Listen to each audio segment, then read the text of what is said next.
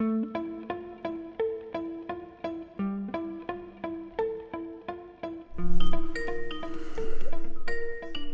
hej Anton. Er der hul igennem? Det håber jeg da. Fedt.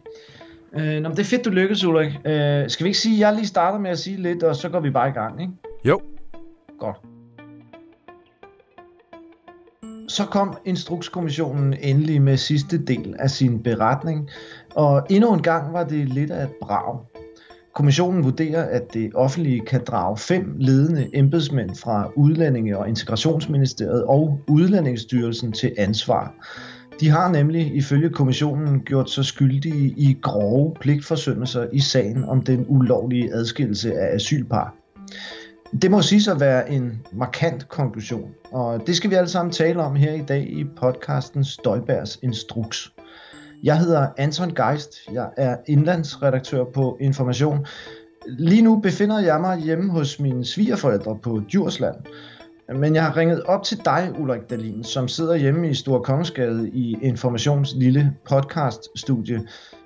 Skal vi ikke begynde med at fortælle om, hvor utroligt træls det var, som man siger herovre på Djursland, at øh, kommissionens beretning i går blev forsinket? Jo, det kan vi godt. Det var jo sådan, at de havde øh, i sidste uge kommet udsendt en presmeddelelse fra Justitsministeriet, hvor det fremgik, at præcis kl. 12 ville øh, kommissionens beretning blive lagt på ministeriets hjemmeside. Så jeg sad 5 minutter i 12 og var klar og med computer og jeg ved ikke hvad. Øh, og så blev den 12, og den blev 12.01 og 12.02. Og så gik minutterne det ene efter det andet.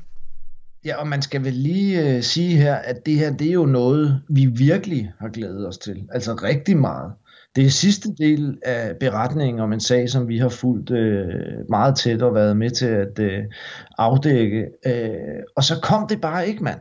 Nej. Øh, og øh, tiden gik, og vi sad og sms'ede, og jeg kan huske, at du skrev til mig, at nu sidder embedsmænd og knækker øh, inde i Justitsministeriet, og jeg skrev til dig, at det var deres stille hævn over os. Ja, ja. Jeg sendte også en uh, mail til Justitsministeriet, hvor jeg skrev, hvad vil vi have? Vi vil have instrukskommission. Ligesom? Karius og Baktus, der ville have sukker. Nå, men i hvert fald klokken... Øh, ja, så kan jeg se her i mine sms'er, at klokken 12.21, der var du kraftet med ved at få nok. Der skrev du til mig, nu, nu er det simpelthen en skandale, det her. Ja, Øh, og der gik faktisk så 20 minutter yderligere, før at det var klokken 12.41, så vidt jeg lige kan se, øh, eller rekonstruere, at øh, beretningen endelig kom ud. Men så kom den der også ud, og så var vi jo glade nok. Ja. Men det var, øh, det var bare lige en, øh, en lille sjov omstændighed. Øh, lad os se at komme i gang med at tale om, øh, om beretningen, Ulrik.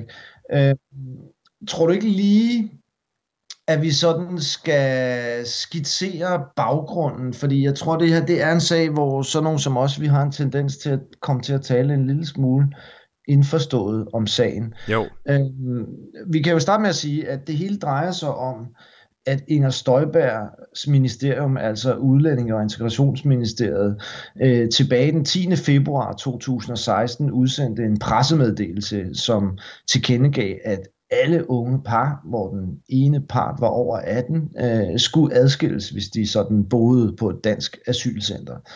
Fordi øh, Inger Støjberg, hun ville ikke acceptere barnebrud, som hun skrev. Øh, hun var på forhånd blevet advaret af sine embedsmænd om, at det ville være ulovligt at øh, adskille alle parerne. Og alligevel så insisterede hun på at skrive i pressemeddelelsen, at ingen af parerne måtte blive sammen. Øh, samtlige skulle adskilles. Det har Inger Støjberg så i kommissionen forklaret med, at øh, den her pressemeddelelse, det var sådan et, øh, et, et stykke politisk kommunikation, og den var lidt skarp skåret, øh, men at hun sådan set, øh, om end modstræbende, var blevet overbevist af sine embedsmænd om, at, øh, at der skulle gøres nogle undtagelser. Man kunne øh, måske ikke øh, adskille dem alle sammen i virkeligheden, selvom man skrev det modsatte i pressemeddelelsen. Og der er det altså, at øh, kommissionen i første del af sin beretning ligesom øh, skar igennem øh, og afviste Støjbergs forklaring og sagde, at øh, hun havde både udtrykt og fastholdt et ønske om en undtagelsesfri ordning, og det er altså den ordning, som er ulovlig, fordi man kunne ikke bare adskille alle asylparerne.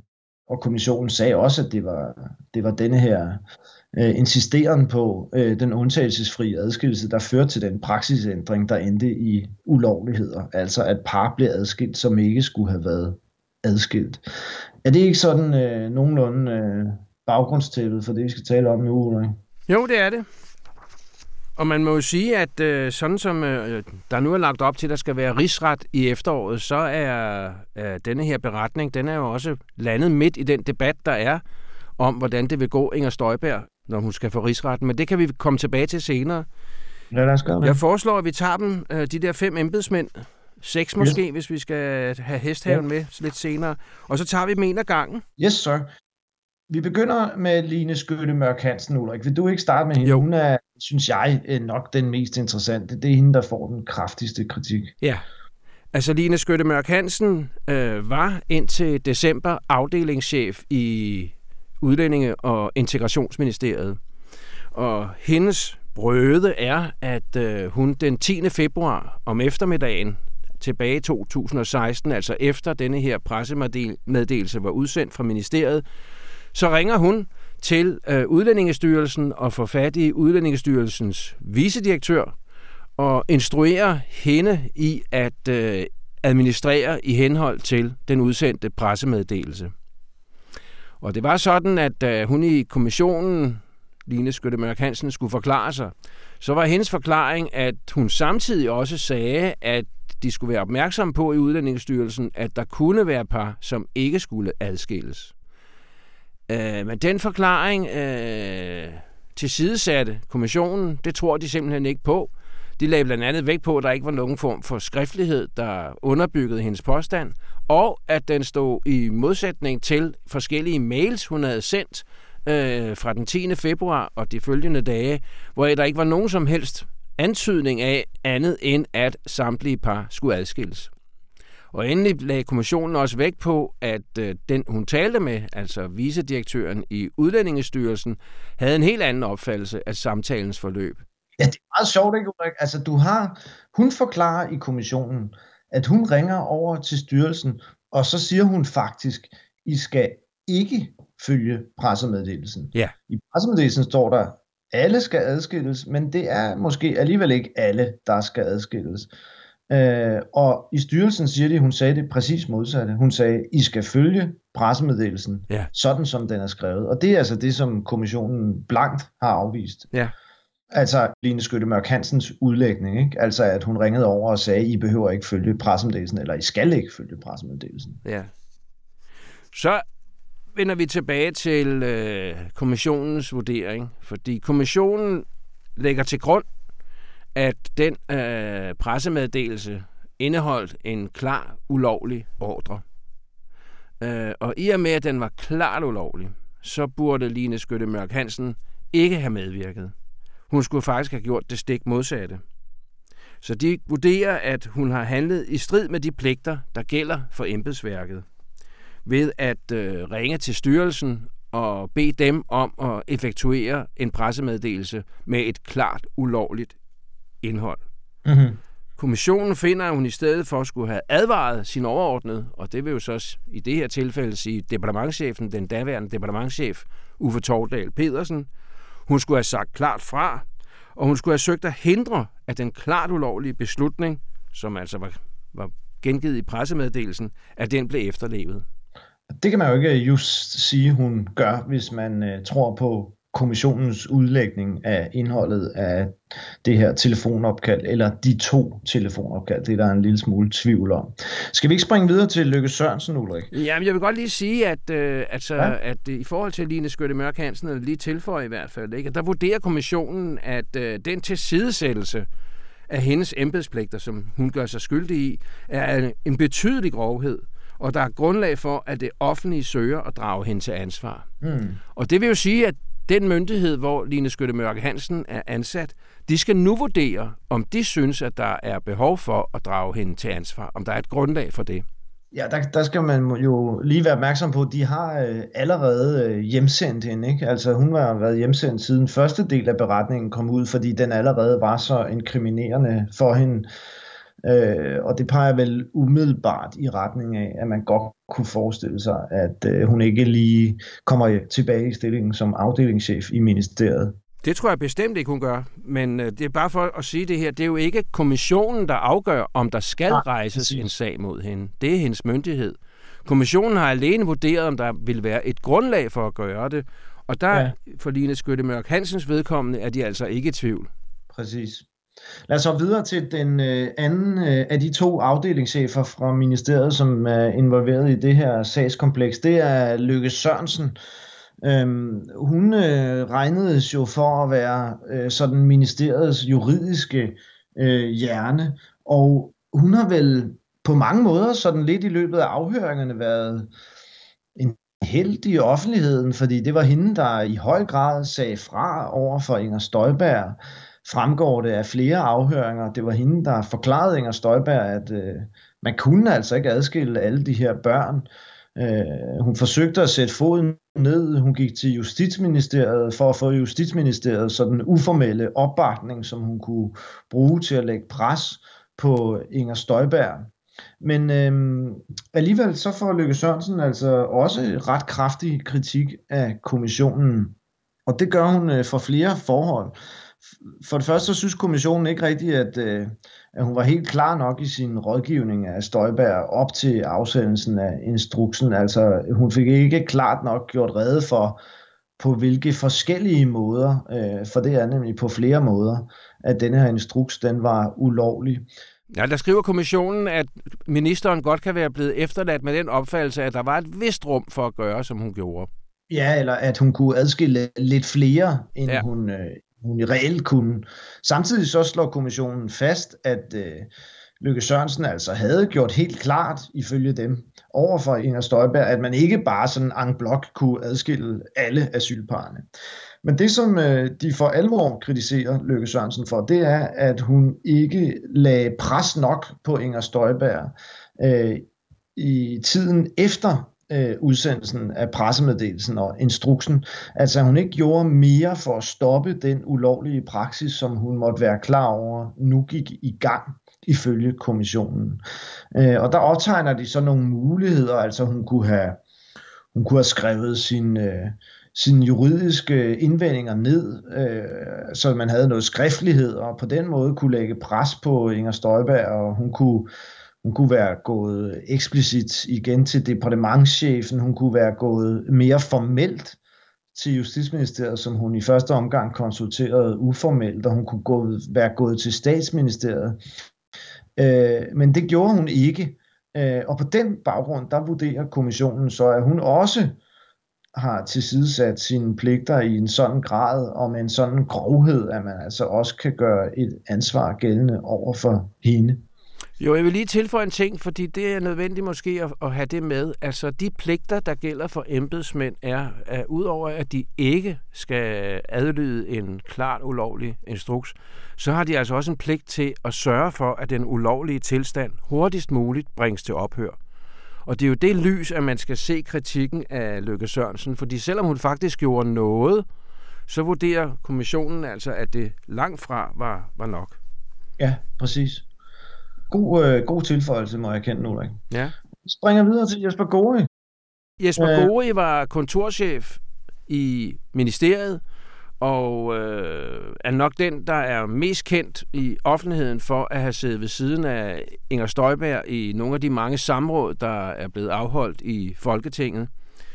De der samråd fungerer jo sådan, at ministeren sidder og svarer på de spørgsmål, som samrådet øh, stiller, og så sidder der en eller flere embedsmænd ved siden af, som finder så nogle talekort frem, hvor der står nogle forslag til mulige svar og så læser ministeren op fra dem. Og det har så været Jesper Gori, der har haft den chance i adskillige samråd.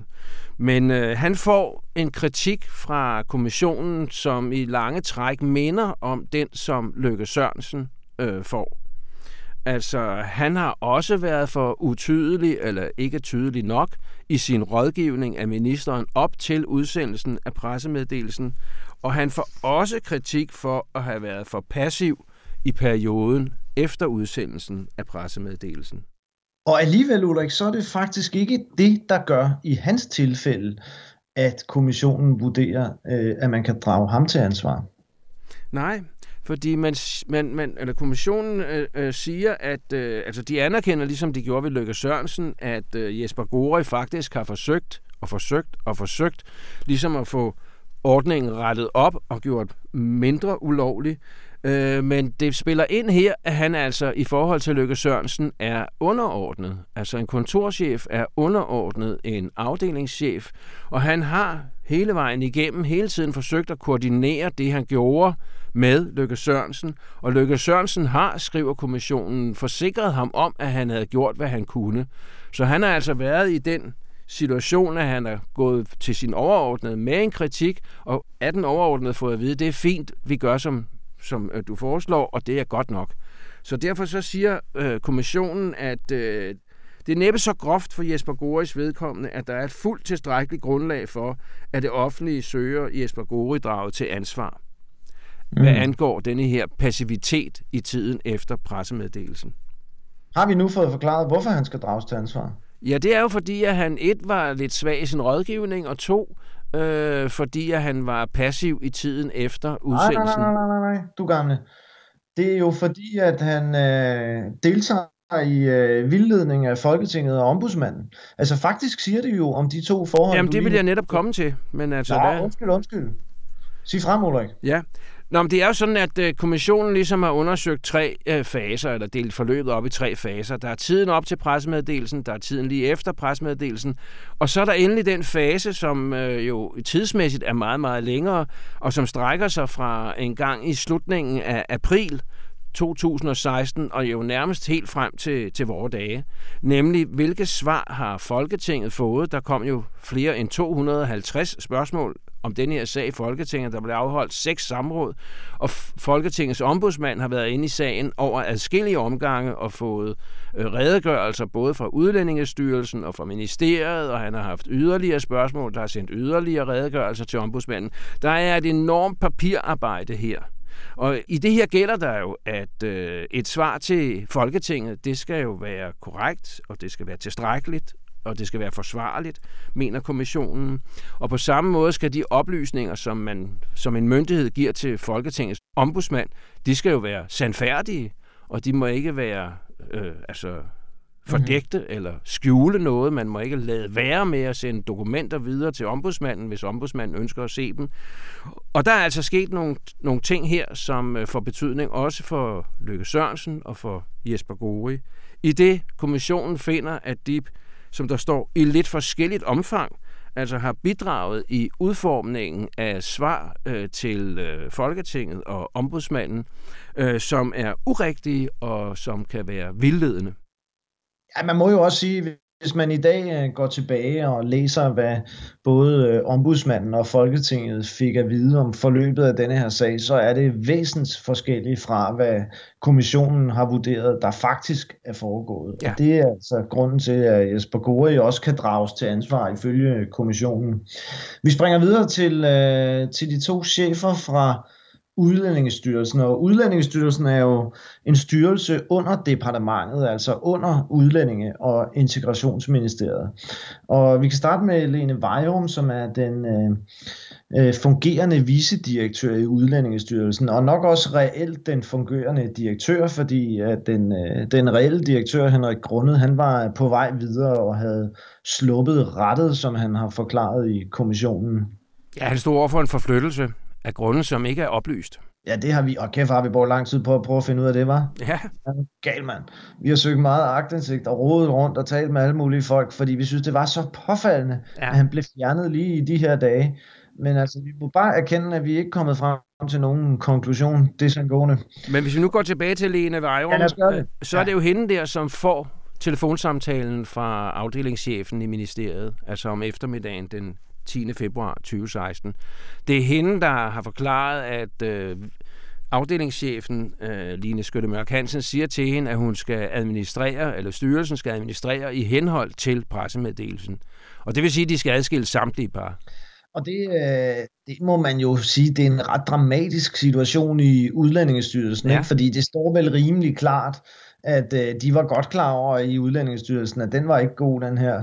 Øh, de får altså en instruks fra øh, ministeriet, øh, de er en underliggende styrelse, og de vurderer, at den her instruks, den er, den er ulovlig. Hmm. Øhm, og så begynder de på noget, som, øh, som man jo godt kan have en vis sympati for, synes jeg. Altså, de, de tænker, nu prøver vi ligesom at undgå de værste ulovligheder, nu begynder vi med de lette sager, dem hvor man måske godt ville kunne adskille. Så går vi i gang med at adskille dem, og så, øh, så må vi tage de sværeste sager, øh, hvor der er børn og sårbare personer osv., det må vi tage til, til sidst, og så må vi i mellemtiden ligesom presse på for at få lov at gøre nogle undtagelser, sådan, så vi ikke behøver adskille dem alle sammen. Øhm, men det er så det, kommissionen siger, at det er selvfølgelig anerkendelsesværdigt, øh, men det er ikke godt nok fordi øh, man begynder reelt at efterleve en ulovlig instruks, vurderer kommissionen. Ja, en klar ulovlig instruks. Klart ulovlig endda, og, ja, og, og, og det har du ret i at komme med den indvending, Ulrik, for det er en meget, meget øh, væsentlig skældning, fordi kommissionen øh, forklar, lægger sig øh, på, på, på den linje, hvor man siger, at en ulovlig instruks kan man måske godt blive nødt til at efterleve. Den kan godt blive trumfet af lydighedsprincippet. Ja. Altså, man skal efterleve noget, som er ulovligt. Man skal da have protesteret. Præcis, hvis man har protesteret. Men noget, der er klart ulovligt, der skal man nægte øh, at efterleve instruksen. Og af den grund har dem fra Udlændingestyrelsen selvfølgelig tilkendegivet, at det ikke ligefrem stod klart for dem, at det var klart ulovlig. Men det vurderer kommissionen altså, det var. Og derfor burde de slet ikke være gået i gang med at føre den her praksis ud i livet. I stedet for burde de have nægtet. Og det gjorde de altså ikke. Og øh, det betyder, at øh, de også ifølge kommissionen kan drages til ansvar Øh, og kommissionen har også øh, nogle bemærkninger om, at det jo er et meget voldsomt indgreb i en sårbar gruppes fundamentale rettigheder, altså de her asylpar, som jo øh, som udgangspunkt har en ret til at leve sammen. Ja, jeg tror lige, man skal måske lige udbygge billedet en lille smule. Altså, fordi grunden til, at, øh, at man kan have den situation, at nogen, der trods alt har forsøgt at gøre så det så godt, som de i situationen mente, de kunne, når de alligevel altså får så voldsom en kritik, så hænger det sammen med det, jeg også sagde før, at embedsmænd har en pligt til så hurtigt som muligt at få stoppet en ulovlig forvaltning. Og hvis den er klart ulovlig, så har de altså pligt til at gøre, hvad de kan for at stoppe det her og i givet fald gå til deres chef, i givet fald gå til deres minister, i givet fald gå til Justitsministeriet, Statsministeriet. Altså, øh, og, og selvom de her øh, to chefer fra Udlændingestyrelsen altså har gjort og gjort og gjort, så skriver kommissionen, og jeg vil gerne lige læse det op, fordi det er jo det er sådan noget, der kan få betydning i andre fremtidige sager. Der skriver kommissionen, deres bestræbelser på at lovliggøre situationen var i midlertid helt utilstrækkelige i forhold til det, der var påkrævet i situationen, hvor styrelsen samtidig iværksatte adskillelserne i de øvrige sager. Altså, de kunne ikke med den ene hånd fortsætte adskillelsen, og med den anden hånd være utilfredse. De skulle have været utilfredse med begge hænder. De skulle altså ikke have adskilt et eneste par. Tværtimod skulle de sat sig på bagbenene, protesteret og sagt fra. Ja, præcis. Ikke? Og en tilføjelse til din tilføjelse, Ulrik, er, at ikke alene skal de altså, når først det er i gang, forsøge at stoppe det hurtigst muligt. De skal slet ikke sætte det i gang. De skal præcis. nægte fra start, når de øh, modtager en klart ulovlig instruks. Vi hopper videre til den sidste af de embedsmænd, som øh, altså ifølge kommissionen øh, kan drages til ansvar. Det er en kontorchef, altså endnu en relativt lavt rangerende embedsmænd, ligesom øh, Jesper Gori, kontorchef Ditte Danker fra Udlændingestyrelsen. Altså, øh, hun var chef for det kontor, som havde de praktiske opgaver, altså med at sidde og kigge sagerne igennem og adskille de her. Øh, hun var også til stede under noget af telefonsamtalen, som Line Skytte Mørk Hansen havde med Lene Vejrum. Øh, hun får kritik på det samme spor som hendes chef, Lene Vejrum. Altså, hun burde have sagt fra. Hun burde ikke være gået i gang med at adskille parerne. Hun burde øh, have øh, sat hælene i og, og, og så videre. Øh, hun hun, hun øh, undskyldes dog lidt ud over, at det som også gælder for, for Lene Vejrum, alle de forskellige forsøg, de lavede, hvor utilstrækkelige kommissionen end finder dem, så var hun også på vinterferie i den første periode, hvor de første adskillelser blev foretaget. Og det gør også, at det på en eller anden måde tæller i den formidlende skål for hende. Men det er altså ikke nok til, at kommissionen finder, at, hun ikke, at der ikke er et grundlag for at drage hende til ansvar. For begge gælder det i øvrigt også, at de i flere tilfælde, som kommissionen skriver, at der er de tilsidesat sandhedspligten. Og der er vi over ved det der med at give oplysninger til Folketinget og ombudsmanden, at der har de altså deltaget i udformningen af urigtige eller vildledende beskrivelser af hældensforløbet over for ombudsmanden, øh, eller også har de ikke, i andre spørgsmål, der har de ikke udfoldet tilstrækkeligt meget energi på at hindre, at ombudsmanden fik forkerte øh, øh, oplysninger. Og det mener man også fra kommissionens side, at det har en sådan karakter og grovhed, at der er grundlag for, at det offentlige søger dem draget til ansvar. Og igen vil det altså være deres nuværende arbejdsgiver, der skal træffe den beslutning på baggrund af, hvad kommissionen øh, finder. Og kommissionen finder altså, at der er grundlag for at gøre det, mm. men anbefaler det for eksempel ikke, som politikken har skrevet i en leder. Det kunne du ikke lade være med at sige. Nej, det kunne jeg ikke lade være med at sige. Det er, det er også pisse sjovt. Uansvarligt af så stort dagblad er kommissionen har anbefalet, øh, at man øh, altså har, fører nogle disciplinærsager mod de her fem øh, embedsmænd, og så skriver politikken, at alt andet vil også være skandaløst. Og det er lidt sjovt, fordi det gør kommissionen faktisk ikke. Kommissionen siger bare, at man kan øh, forsøge at drage dem til ansvar, og det må jo så ifølge politikens logik være skandaløst. Ja. Men øh, ikke mere politikken bashing her. Øh, hvad hedder det? Lad os hoppe videre til en sjette øh, karakter, som jeg synes er enormt interessant. Øh, på nogle måder måske det allermest interessante. Det er Christian Hesthaven, øh, som er den nuværende, fungerende departementschef i Udlændinge- og Integrationsministeriet. Han har ikke øh, har gjort noget, der er så groft, at han ifølge kommissionen øh, kan drages øh, til ansvar for det, øh, vurderer de, men de skriver også, at det i sidste ende er op til den myndighed, øh, hvor han er ansat, om man alligevel vil gøre det. Øh, og samtidig så giver kommissionen ham en temmelig hård øh, medfart. Øh, Christian Hestehaven, han, øh, han tiltrådte faktisk først i november 2017, og det vi jo i øvrigt øh, sidder og taler om, det er en sag, der mestendels udspiller sig i februar 2016, så han er altså ligesom kommet til efter den centrale del af sagen ja. udspillede sig. Øhm, og øh, hans rolle, den, den handler i høj grad om hans sådan involvering i nogle folketingssvar. Øh, og jeg er på en måde lidt i tvivl om, om vi øh, kan få forklaret det her, Ulrik, på en øh, tilpas pædagogisk måde, fordi det er en ekstremt kompliceret historie om ham. Jamen, jeg har tænkt hele natten over, hvordan man kunne. Hvis jeg nu starter, så kan du... Jeg har sgu også tænkt over det. Bryde ind. Altså... Okay, du får lov at starte. Ja, på et tidspunkt øh, så svarer Inger Støjberg i Folketinget, i et svar til Folketinget, at der på et vigtigt møde for de øverste chefer, der var ingen skriftlige materialer i ministeriet om, hvad diskussionen havde været på det møde. Og det var et møde, der fandt sted få timer før, at denne her pressemeddelelse blev udsendt. Så sker der det, at øh, dagen før, at Inger Støjberg skal til et samråd, det er året efter, altså det er i juni 2017, mm. at der finder man faktisk i Udlændingestyrelsen en mail, hvor øh, den tidligere direktør Henrik Grundet, han beskriver lidt sine indtryk fra den diskussion. Og øh, så står man med det problem, at man jo lige har svaret Folketinget, at man ikke har nogen skriftlige materialer. Ups, så er der en medarbejder, der finder noget skriftligt materiale. Og derfor så skal man så lave en supplerende oplysning til øh, Folketinget. Fordi man nu har fundet denne her mail. Og så kan du fortsætte, for det er først nu, det begynder at blive indviklet. det var kraftedet med smart, Ulrik Dahlin.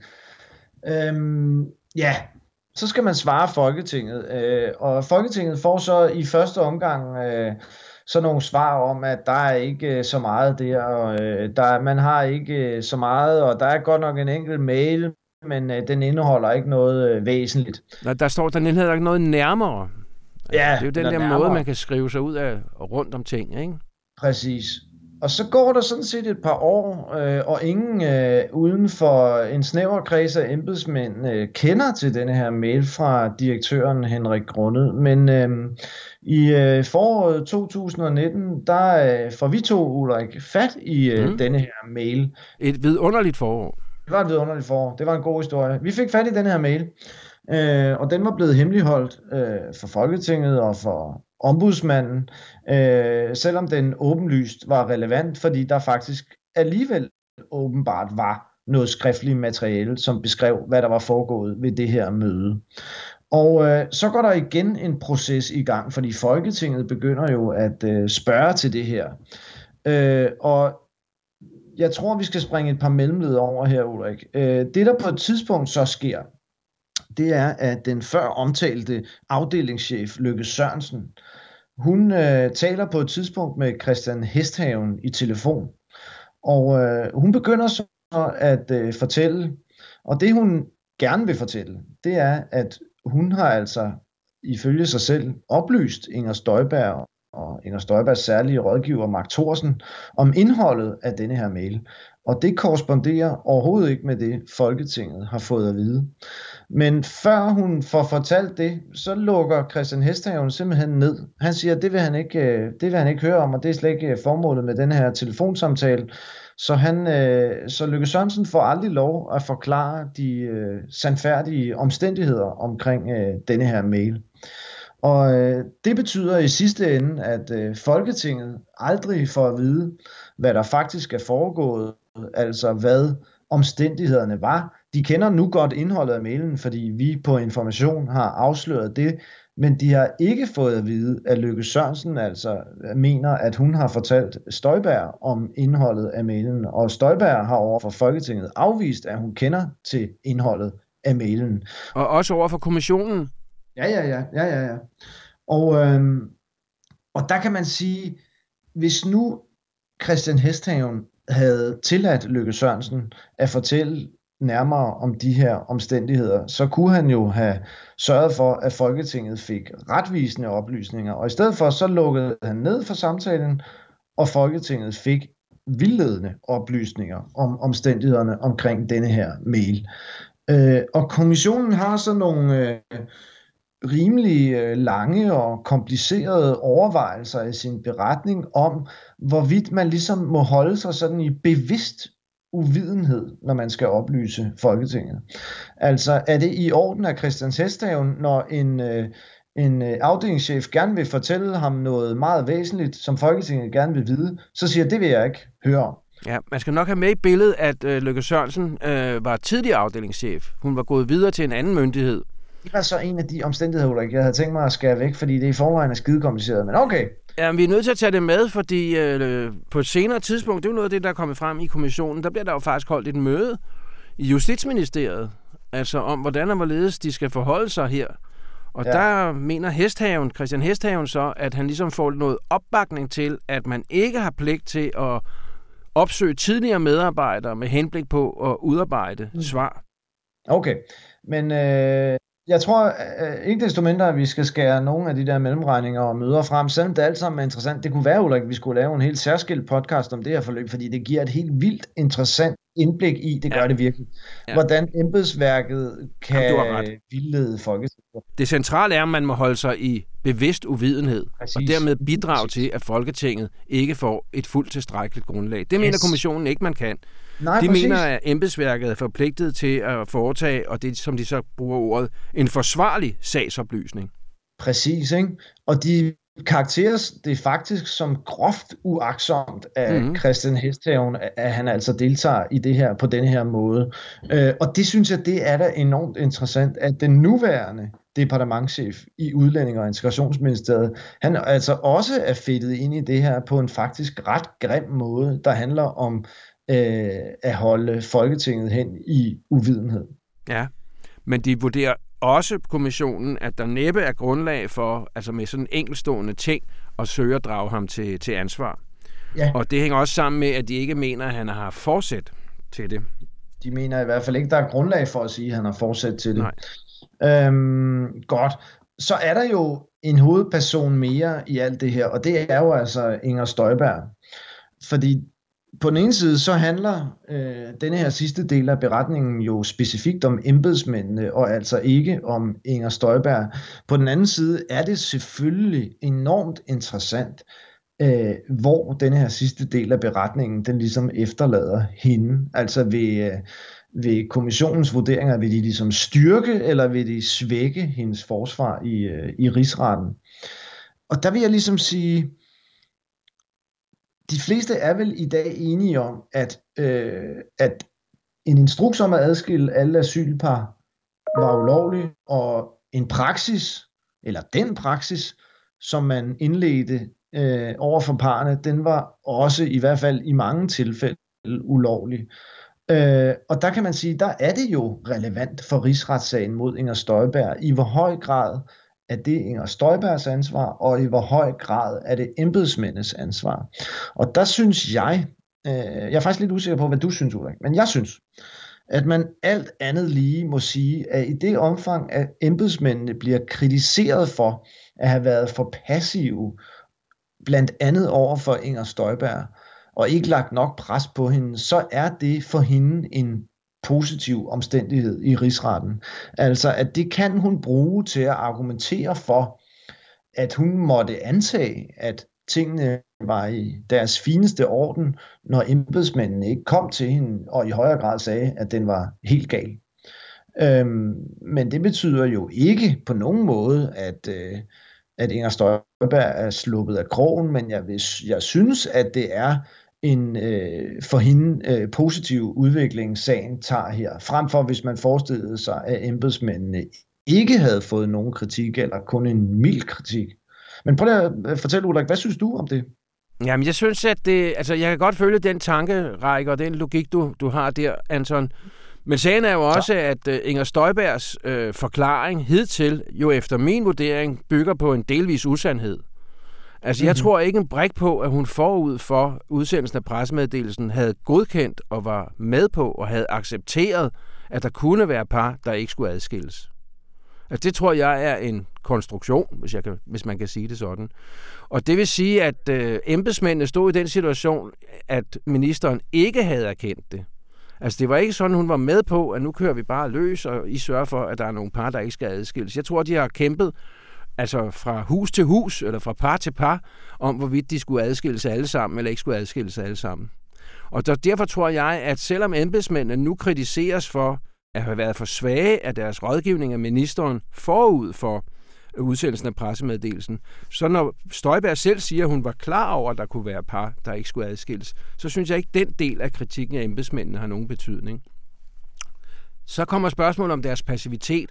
Og der tror jeg, du har en pointe, fordi det er rigtigt, at hvis de er meget tydeligere, alle sammen, Uffe Tordal, departementchefen og to afdelingschefer, hvis de var troppet op inde på ministerens kontor og sagt, det her går ikke, og hvis ikke du kan forstå det, så er vi nødt til at gå til statsministeriets departementchef, Christian Kjell Thomsen hedder han på det tidspunkt, og gøre indvendinger. Altså, så havde det betydet noget, så havde den ordning ikke blevet sat i gang. Det kan man næsten gå ud fra. Men når de nu ikke gjorde det, når for eksempel departementchefen Uffe Tordal Petersen valgte at gå med til at udsende en pressemeddelelse, fordi, som han forklarede, han kunne ikke have et ministerium, hvor embedsmændene sad i det ene hjørne og ministeren i det andet. At han var nødt til at få maskinen til at fungere og så videre. Øh, ja, så blev øh, ministeren måske bibragt en opfattelse af, at det går sgu nok det her. Ikke? Jeg vil gerne have alle adskilt, og det arbejder og gør alt, hvad jeg kan for at kunne. Og det er lige præcis det, Ulrik, som jeg mener trods alt er en positiv omstændighed for Inger Støjberg. Ja. Øh, og det, det er da på Twitter kommet et forfærdeligt stormvær øh, for, øh, fordi jeg kom for skade at sige deadline i går, det er folk rasende over i dag. Øh, men det mener jeg ikke desto mindre, og det betyder jo ikke, at Støjberg er sluppet af krogen, som sagt. Det betyder bare, at det er en positiv omstændighed for hende, og det er noget, hendes forsvar øh, uden tvivl vil komme til at bruge i rigsretten. De har har også allerede faktisk nu været ude i offentligheden og sige, jamen se nu her, altså vi har vist været lidt for hurtige, vi har sendt ministeren i en rigsret på baggrund af en delberetning, hvor vi ikke vidste endnu, at embedsmændene bærer et tungt ansvar for alt det her. Øh, og der synes jeg, det er meget sjovt, det er som om, at kommissionen godt er klar over, at denne her kritik af embedsmændene, den vil blive brugt til at argumentere for, at Støjberg er mere eller mindre uskyldig. Og, og måske det er derfor, øh, sådan kan man i hvert fald læse det, at kommissionen et sted i sin beretning skriver, at den øh, finder anledning til at bemærke, at Inger Støjberg under alle omstændigheder flere gange forud for udsendelsen af pressemeddelelsen den 10. februar 2016 blev rådgivet om, at der skulle være mulighed for undtagelser i konkrete tilfælde, og at en ordning uden undtagelsesmuligheder ikke var lovlig. Altså det er jo kommissionens måde at sige, det er muligt, at da først ordningen var i gang, der blev der ikke gjort nok for at gøre klart for hende, at den var altså ulovlig. Men allerede på forhånd, der var det blevet gjort fuldstændig klart for Inger Støjberg, at hvis du instruerer styrelsen i at adskille samtlige par, så vil det være ulovligt, og ifølge kommissionen, der udtrykte Inger Støjberg altså ikke desto mindre et ønske om netop en undtagelsesfri praksis, og det er ligesom hendes hovedproblem.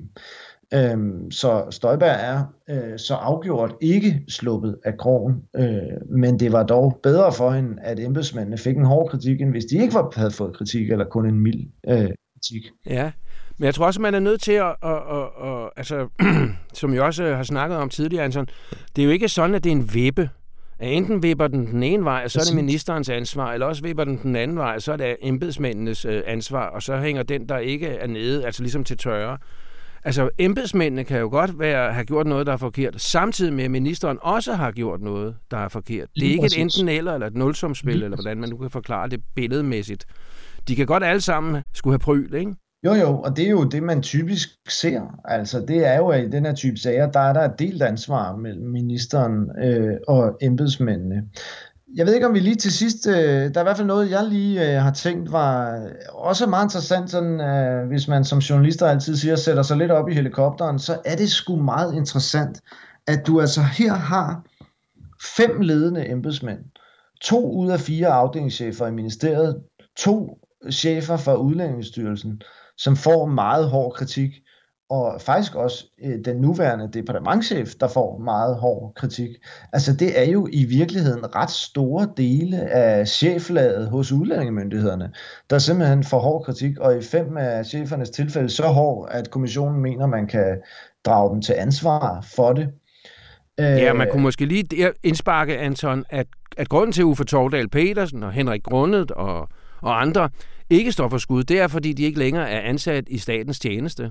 Så derfor har kommissionen ikke gået ind og lavet en ansvarsvurdering i forhold til dem. Men hvis de nu fortsat havde været ansat, så kan man ikke udelukke langt fra endda, at de også havde fået skridtbryl. Ah, man må nok, øh, man må nok, øh, man kan, jeg tror endda, man, øh, uden at være alt for udiplomatisk, godt kan gå skridtet videre og sige, så taler rigtig meget for, at de også havde fået en meget hård kritik fra kommissionen. Øh, så det er endnu flere chefer, og på en eller anden måde tegner det da et interessant billede af udlændingemyndighederne, og det må da øh, give anledning, øh, som vi skriver i dagens avis, Ulrik, til en vis panderynken øh, hos øh, myndighederne, altså, og særligt udlændingemyndighederne, og måske øh, Mathias Tesfaye, der er integrationsminister, altså at er man egentlig udstyret godt nok til at øh, føre en, øh, en juridisk holdbar og en ordentlig øh, forvaltning? Det spørgsmål, synes jeg, øh, man står lidt tilbage med nu, ikke?